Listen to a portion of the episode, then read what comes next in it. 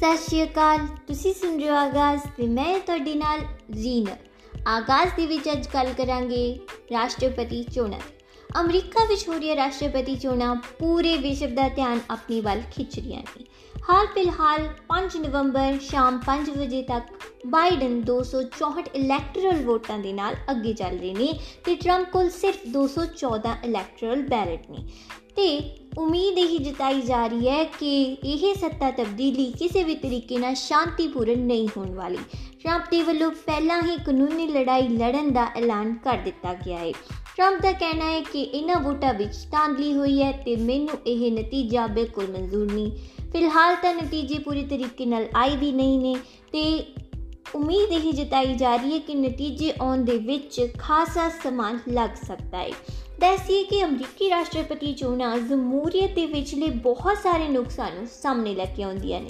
ਸਭ ਤੋਂ ਵੱਡਾ ਨੁਕਸ ਤਾਂ ਇਹ ਹੈ ਕਿ ਜੇਕਰ ਜਨਤਾ ਦੇ ਦੁਆਰਾ ਬਣਾਈ ਗਈ ਸਰਕਾਰ ਦੇ ਆਗੂ ਹੀ ਭ੍ਰਿਸ਼ਟ ਨਿਕਲ ਜਾਣ ਤਾਂ ਕਿਸੇ ਦੇਸ਼ ਦਾ ਦਿਵਾਲੀਆ ਕੱਢਣ ਦੇ ਵਿੱਚ ਕੋਈ ਵੀ ਕਸਰ ਨਹੀਂ ਛੁੱਟਦੀ।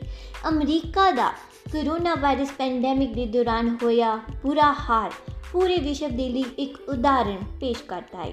ਹਾਲ ਫਿਲਹਾਲ ਅਮਰੀਕਾ ਦੇ ਵਿੱਚ 1 ਲੱਖ ਤੋਂ ਜ਼ਿਆਦਾ ਕੇਸ ਰੋਜ਼ਾਨਾ ਸਾਹਮਣੇ ਆ ਰਹੇ ਨੇ ਤੇ ਟਰੰਪ ਦੀ ਨੀਤੀ ਦੇ ਨਾਲ ਇਹ ਹਾਲਾਤ ਬਾਤੋਂ ਬੱਤਰ ਹੁੰਦੇ ਜਾ ਰਹੇ ਨੇ। ਜੋ ਬਾਈਡਨ ਦੇ ਰੂਪ ਦੇ ਵਿੱਚ ਲੋਕਾਂ ਨੂੰ ਇੱਕ ਹੱਲ ਨਜ਼ਰ ਆ ਰਿਹਾ ਹੈ ਤੇ ਸ਼ਾਇਦ ਇਹੀ ਕਾਰਨ ਹੈ ਕਿ 2008 ਦੇ ਵਿੱਚ ਓਬਾਮਾ ਨੂੰ ਮਿਲੀਆਂ ਵੋਟਾਂ ਦਾ ਰਿਕਾਰਡ ਵੀ ਜੋ ਬਾਈਡਨ ਨੇ ਤੋੜ ਕੇ ਰੱਖ ਦਿੱਤਾ ਹੈ। ਉਧਰ ਜੇਕਰ ਗੱਲ ਭਾਰਤੀ ਮੀਡੀਆ ਦੀ ਕੀਤੀ ਜਾਵੇ ਤਾਂ ਭਾਰਤੀ ਮੀਡੀਆ ਦੇ ਵੱਲੋਂ ਵੀ ਇਸ ਮੁੱਦੇ ਦੀ ਲਗਾਤਾਰ ਕਵਰੇਜ ਹੋ ਰਹੀ ਹੈ, ਕਿਉਂਕਿ ਟਰੰਪ ਤੇ ਮੋਦੀ ਦੀ ਦੋਸਤੀ ਦਾ ਸਭ ਨੂੰ ਪਤਾ ਹੈ। ਹਾਊਡੀ ਮੋਦੀ ਕਾਰਜਕ੍ਰਮ ਦੇ ਵਿੱਚ ਮੋਦੀ ਵੱਲੋਂ ਅਬ ਕੀ ਬਾਰ ਟਰੰਪ ਸਰਕਾਰ ਕਿਹਾ ਗਿਆ ਸੀ। ਪਰ ਲੋਕਾਂ ਨੇ ਸ਼ਾਇਦ ਮੋਦੀ ਜੀ ਦੀ ਇਹ ਅਪੀਲ ਨਕਾਰ ਦਿੱਤੀ ਹੈ, ਕਿਉਂਕਿ ਸ਼ਾਇਦ ਇੰਡੀਆ ਵਰਗੇ ਅੰਤਪਕ ਅਮਰੀਕਾ ਵਿੱਚ ਨਹੀਂ ਮਿਲਦੇ। ਉਧਰ ਜੀ ਗੱਲ, ਹੁਣ ਅਸੀਂ ਭਾਰਤੀ ਮੀਡੀਆ ਦੀ ਕਰ ਹੀ ਰਹੇ ਹਾਂ, ਤਾਂ ਦੱਸ ਦਈਏ ਕਿ ਭਾਰਤੀ ਮੀਡੀਆ ਦਾ ਪੂਰਾ ਧਿਆਨ ਤਾਂ ਸਿਰਫ ਤੇ ਸਿਰਫ ਟਰੰਪ ਦੇ ਮੁੜ ਜਿੱਤਣ ਜਾਂ ਹਾਰਨ ਉੱਤੇ ਲੱਗਿਆ ਹੋਇਆ ਹੈ। ਪਰੰਤੂ ਆਪਣੇ ਹੀ ਦੇਸ਼ ਦੇ ਵਿੱਚ ਹੋ ਰਹੇ ਕਿਸਾਨ ਅੰਦੋਲਨ ਨੂੰ ਕਵਰ ਕਰਨਾ ਭਾਰਤੀ ਮੀਡੀਆ ਨੇ ਕਿਸੇ ਵੀ ਤਰੀਕੇ ਦੇ ਨਾਲ ਜ਼ਰੂਰੀ ਨਹੀਂ ਸਮਝਿਆ। ਅੱਜ ਯਾਨੀ ਕਿ 5 ਨਵੰਬਰ ਨੂੰ ਕਿਸਾਨਾਂ ਦੇ ਵੱਲੋਂ ਚੱਕਾ ਜਾਮ ਕੀਤਾ ਗਿਆ ਤੇ ਇਸ ਦਾ ਬਹੁਤ ਹੀ ਜ਼ਿਆਦਾ ਅਸਰ ਪੂਰੇ ਪੰਜਾਬ ਦੇ ਵਿੱਚ ਦੇਖਣ ਨੂੰ ਮਿਲਿਆ। ਪਰ ਇਹ ਕਿਸਾਨ ਅੰਦੋਲਨ ਵੀ ਸਾਡੀ ਭਾਰਤੀ ਰਾਸ਼ਟਰੀ ਮੀਡੀਆ ਦਾ ਧਿਆਨ ਆਪਣੀ ਵੱਲ ਖਿੱਚਣ ਦੇ ਵਿੱਚ ਨਾਕਾਮਯਾਬ ਰਿਹਾ। ਇਹ ਤਾਂ ਹੁਣ ਪ੍ਰਥਾ ਹੀ ਚੱਲ ਪਈ ਹੈ ਕਿ ਭਾਰਤੀ ਰਾਸ਼ਟਰੀ ਮੀਡੀਆ ਸਿਰਫ ਤੇ ਸਿਰਫ ਉਹੀ ਮੁੱਦੇ ਉਠਾਉਂਦਾ ਹੈ, ਜੋ ਕਿ ਉਸ ਨੂੰ ਉਠਾਉਣ ਦੇ ਵਿੱਚ ਕਿਹਾ ਜਾਂਦਾ ਹੈ। ਕਿਉਂਕਿ ਮੀਡੀਆ ਸੱਜੇ ਪੱਖੀ ਹੈ ਤੇ ਇਹ ਸਿਰਫ ਸੱਜੇ ਪੱਖੀਆਂ ਨਾਲ ਜੁੜੀਆਂ ਖਬਰਾਂ ਹੀ ਵਿਖਾਉਂਦਾ ਹੈ। ਜੇ ਹੁਣ ਸੱਜੇ ਪੱਖੀ ਮੀਡੀਆ ਦੀ ਗੱਲ ਚੱਲ ਹੀ ਰਹੀ ਹੈ, ਤਾਂ ਅਸੀਂ ਸੱਜੇ ਪੱਖੀ ਮੀਡੀਆ ਦੇ ਸਭ ਤੋਂ ਪ੍ਰਮੁੱਖ ਪੱਤਰਕਾਰ ਅਰਨਵ ਗੋਸਵਾਮੀ ਦੀ ਗੱਲ ਕਰ ਲੈਂਦੇ ਹਾਂ। ਅਰਨਵ ਗੋਸਵਾਮੀ ਨੂੰ ਇੱਕ ਖੁਦਕੁਸ਼ੀ ਮਾਮਲੇ ਦੇ ਵਿੱਚ ਗ੍ਰਿਫਤਾਰ ਕੀਤਾ ਗਿਆ ਹੈ। ਅਰਨਵ ਗੋਸਵਾਮੀ ਦਾ ਕਹਿਣਾ ਹੈ ਕਿ ਗ੍ਰਿਫਤਾਰ ਕਰਦੇ ਹੋਏ ਉਸ ਦੇ ਨਾਲ ਬਸ ਲੁਕੀ ਹੋਈ। ਤੇ ਅਰਨਬ ਗੋਸਵਾਮੀ ਦੇ ਗ੍ਰਿਫਤਾਰ ਹੋਣ ਦੀ ਦੇਰ ਸੀ ਕਿ ਨਿਊਜ਼ ਬ੍ਰਾਡਕਾਸਟਿੰਗ ਏਜੰਸੀ ਦੇ ਵੱਲੋਂ ਵੀ ਉਸ ਦੇ ਪੱਖ ਦੇ ਵਿੱਚ ਬਚਾ ਕੀਤਾ ਜਾ ਰਿਹਾ ਹੈ। ਉਹਨਾਂ ਦਾ ਕਹਿਣਾ ਹੈ ਕਿ ਇਸ ਤਰੀਕੇ ਦੇ ਨਾਲ ਪੱਤਰਕਾਰ ਦੀ ਨਾਲ ਬਦਸਲੂਕੀ ਕਰਨੀ ਗੈਰ ਜ਼ਮੂਰੀ ਹੈ। ਹੋਰ ਤਾਂ ਹੋਰ, ਭਾਜਪਾ ਆਗੂਆਂ ਵੱਲੋਂ ਵੀ ਇਸ ਗ੍ਰਿਫਤਾਰੀ ਦਾ ਵਿਰੋਧ ਕੀਤਾ ਜਾ ਰਿਹਾ ਹੈ।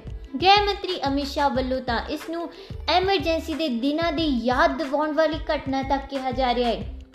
ਪਰ ਗ੍ਰਹਿ ਮੰਤਰੀ ਅਮਿਤ ਸ਼ਾਹ ਵੱਲੋਂ ਐਮਰਜੈਂਸੀ ਦੇ ਦਿਨ ਕੀ ਹੋਇਆ ਸੀ ਅਤੇ ਇਨ੍ਹਾਂ ਘਟਨਾਵਾਂ ਦਾ ਜਿਹੜੇ ਦਿਨਾਂ ਨਾਲ ਸੰਬੰਧ ਹੈ, ਉਸ ਦਿਨ ਇੱਕ ਵੀ ਵਾਰ ਸਿੱਖ ਭਾਈਚਾਰੇ ਦਾ ਜ਼ਿਕਰ ਤੱਕ ਨਹੀਂ ਕੀਤਾ ਗਿਆ। ਸਿੱਖ ਭਾਈਚਾਰੇ ਦੇ ਨਾਲ ਦੁੱਖ ਸਾਂਝਾ ਤੱਕ ਨਹੀਂ ਕੀਤਾ ਗਿਆ।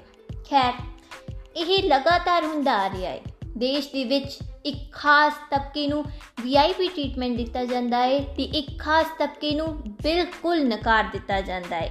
ਜੀ ਹਾਂ, ਅਸੀਂ ਗੱਲ ਕਰ ਰਹੇ ਹਾਂ ਕਿਸਾਨਾਂ ਦੀ, ਜਿਨ੍ਹਾਂ ਨੂੰ ਪੂਰੇ ਤਰੀਕੇ ਦੇ ਨਾਲ ਇੱਥੇ ਲਤਾੜਨ ਦੀ ਕੋਸ਼ਿਸ਼ ਹੋ ਰਹੀ ਹੈ। ਸਾਡੇ ਦੇਸ਼ ਦੇ ਵਿੱਚ ਲਗਾਤਾਰ ਪੰਜਾਬ ਦੇ ਨਾਲ ਧੱਕਾਸ਼ਾਹੀ ਹੋ ਰਹੀ ਹੈ। ਪਿਛਲੇ ਲਗਾਤਾਰ 14-15 ਦਿਨਾਂ ਤੋਂ ਪੰਜਾਬ ਦੇ ਵਿੱਚ ਮਾਲ ਗੱਡੀਆਂ ਦੀ ਆਵਾਜਾਈ ਲਗਾਤਾਰ ਬੰਦ ਹੈ ਤੇ ਇਸ ਦਾ ਖਾਮਿਆਜ਼ਾ ਪੂਰੇ ਪੰਜਾਬ ਅਤੇ ਰੇਲਵੇ ਨੂੰ ਭੁਗਤਣਾ ਪੈ ਰਿਹਾ ਹੈ। ਰੇਲਵੇ ਨੂੰ ਪਿਛਲੇ ਸਮੇਂ ਦੇ ਦੌਰਾਨ 1200 ਕਰੋੜ ਰੁਪਏ ਦਾ ਘਾਟਾ ਹੋਇਆ ਹੈ ਤੇ ਇਸ ਘਾਟੇ ਦੇ ਪੈਣ ਦੇ ਨਾਲ ਸਭ ਤੋਂ ਵੱਡਾ ਫ਼ਰਕ ਤਾਂ ਸਿਰਫ ਤੇ ਸਿਰਫ ਪੰਜਾਬ ਨੂੰ ਹੀ ਪੈ ਰਿਹਾ ਹੈ ਤੇ ਪੰਜਾਬ ਦੇ ਵਿੱਚ ਲਗਾਤਾਰ 8-8 ਘੰਟੇ ਦੇ ਕੱਟ ਵੱਜ ਰਹੇ ਨੇ। ਪਰ ਸਾਡੇ ਦੇਸ਼ ਦੇ ਪ੍ਰਧਾਨ ਮੰਤਰੀ ਮੋਦੀ ਸਿਰਫ ਤੇ ਸਿਰਫ ਬਿਹਾਰ ਦੇ ਵਿੱਚ ਚੋਣ ਪ੍ਰਚਾਰ ਕਰਨ ਵਿੱਚ ਰੁੱਝੇ ਨੇ। ਉਹ ਬਿਹਾਰ ਦੀ ਵੋਟਰਾਂ ਨੂੰ ਉਹੀ ਅੱਛੇ ਦਿਨ ਦਿਖਾ ਰਹੇ ਨੇ ਜੋ ਕਿ ਉਹਨਾਂ ਨੇ 2014 ਦੇ ਵਿੱਚ ਲੈ ਕੇ ਆਉਣ ਦਾ ਦਾਅਵਾ ਕੀਤਾ ਸੀ।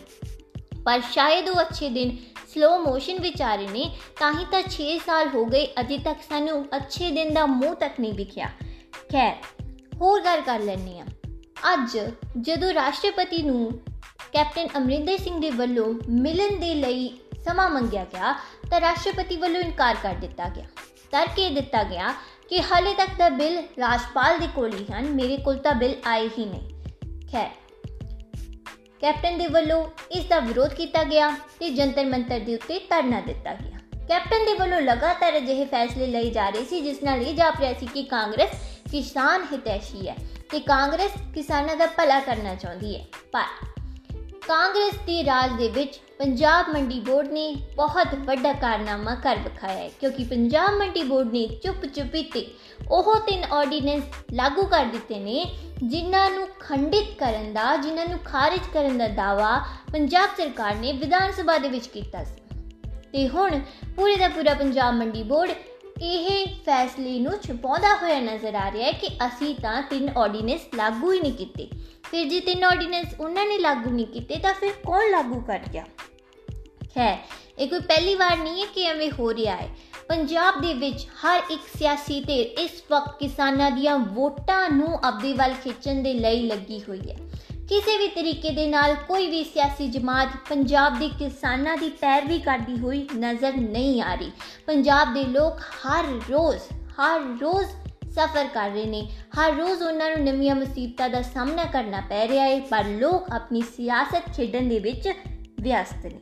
ਉਧਰ ਹੋਰ ਗੱਲ ਕਰ ਲੈਨੇ ਆ ਅੱਜ ਭਾਰਤ ਦੇ ਕੋਲ ਤਿੰਨ ਹੋਰ ਰਫੇਲ ਜੈਟ ਆ ਚੁੱਕੇ ਨੇ, ਜਿਸ ਨੂੰ ਵੀ ਭਾਰਤੀ ਮੀਡੀਆ ਦੇ ਵੱਲੋਂ ਭਾਰਤ ਦੀ ਇੱਕ ਬਹੁਤ ਵੱਡੀ ਉਪਲਬਧੀ ਦੇ ਤੌਰ ਦੇ ਉੱਤੇ ਮਨਾਇਆ ਜਾ ਰਿਹਾ ਹੈ।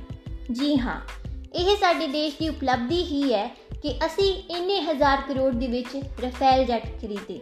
ਇਹ ਸਾਡੇ ਦੇਸ਼ ਦੀ ਉਪਲਬਧੀ ਹੀ ਹੈ ਕਿ ਅਸੀਂ ਨੇ 8-800 ਕਰੋੜ ਦੇ ਜਹਾਜ਼ ਖਰੀਦੇ ਨੇ, ਜਦਕਿ ਸਾਡੇ ਦੇਸ਼ ਦੇ ਕੋਲ ਇੰਨਾ ਵੀ ਪੈਸਾ ਨਹੀਂ ਕਿ ਉਹ ਆਪਣੇ ਕਿਸਾਨਾਂ ਦੀ ਫਸਲ ਉਸੇ ਸਮੇਂ ਚੱਕ ਸਕੇ।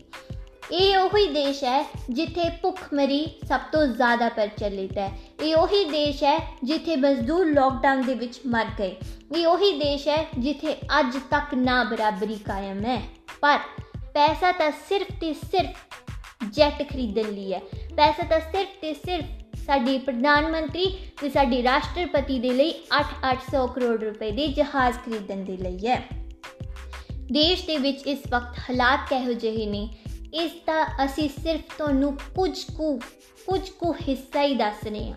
ਇਸ ਸਮੇਂ ਭਾਰਤ ਦੇ ਵਿੱਚ ਰਹਿਣਾ ਬਹੁਤ ਹੀ ਜ਼ਿਆਦਾ ਮੁਸ਼ਕਿਲ ਹੈ, ਪਰ ਸਾਡੀ ਵੱਲੋਂ ਤਾਂ ਸਿਰਫ ਇੱਕ ਹੀ ਅਪੀਲ ਹੈ ਕਿ ਹਾਰ ਨਹੀਂ ਮੰਨਣੀ, ਅਸੀਂ ਜਿੰਨਾ ਚਿਰ ਮੰਜ਼ਿਲ ਤੱਕ ਪਹੁੰਚਦੇ ਨਹੀਂ, ਅਸੀਂ ਤਾਂ ਲੜਨਾ ਜਾਣਦੇ ਹਾਂ, ਅਸੀਂ ਤਾਂ ਰੁਕਣਾ ਨਹੀਂ, ਅਸੀਂ ਤਾਂ ਰੁਕਣਾ ਨਹੀਂ। ਧੰਨਵਾਦ। ਇਹ ਸੀ ਸਾਡਾ ਅੱਜ ਦਾ ਐਪੀਸੋਡ ਤੁਹਾਨੂੰ ਸਾਡਾ ਅੱਜ ਦਾ ਐਪੀਸੋਡ ਕਿਵੇਂ ਲੱਗਿਆ? ਸਾਨੂੰ ਵੌਇਸ ਮੈਸੇਜ ਕਰਕੇ ਜ਼ਰੂਰ ਦੱਸਿਓ। Bye bye